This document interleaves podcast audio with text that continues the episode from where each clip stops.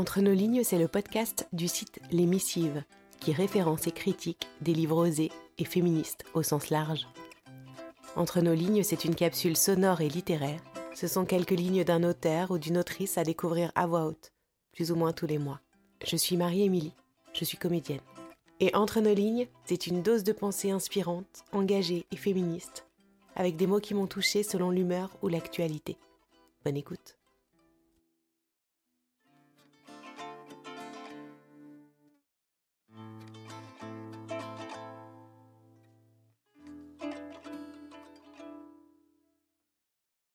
J'ai l'émotion en stationnement immobile dans ma poitrine depuis qu'elle est devenue vraiment vivante, vraiment réelle. Je me sens si fragile, petite fille à l'équilibre précaire. J'ai l'impression de pouvoir éclater en sanglots à la moindre occasion, mais je contiens ma douleur, parce que le cliché du baby blues m'effraie. Je ne veux pas voir ma peine enfermée dans une case hormonale, alors je la fais taire ou détourne la tête quand elle m'assaille malgré tout. Dans mon immense vulnérabilité, après mon corps mutilé, inhabité, mes seins gorgés de lait sont tout ce qui me reste de puissance et de force. Ils sont capables. Ils sont nourriciers. Ils peuvent répondre aux besoins élémentaires de cet être vivant posé là, à côté de mon corps dingue.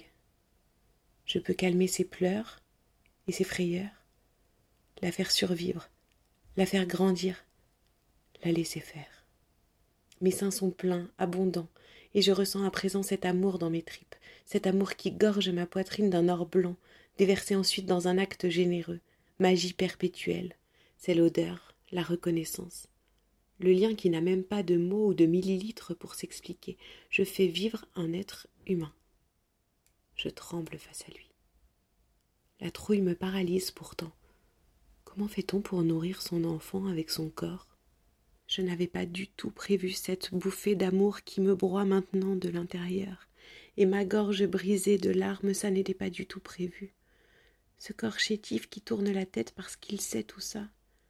Nous devions juste lui enfiler un pyjama et l'abreuver avec un biberon, l'installer dans un couffin et présenter le cliché de notre vie réussie à notre entourage. Mais comment fait-on?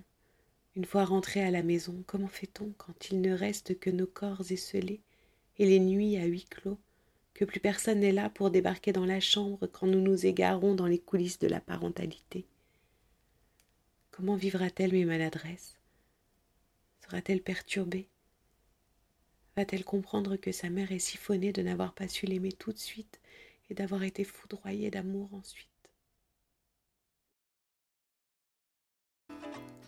Merci d'avoir tendu vos oreilles.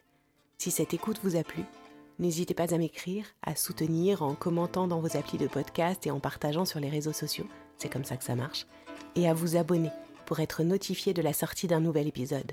Et surtout, n'hésitez pas à m'envoyer vos coups de cœur littéraires et féministes. À bientôt!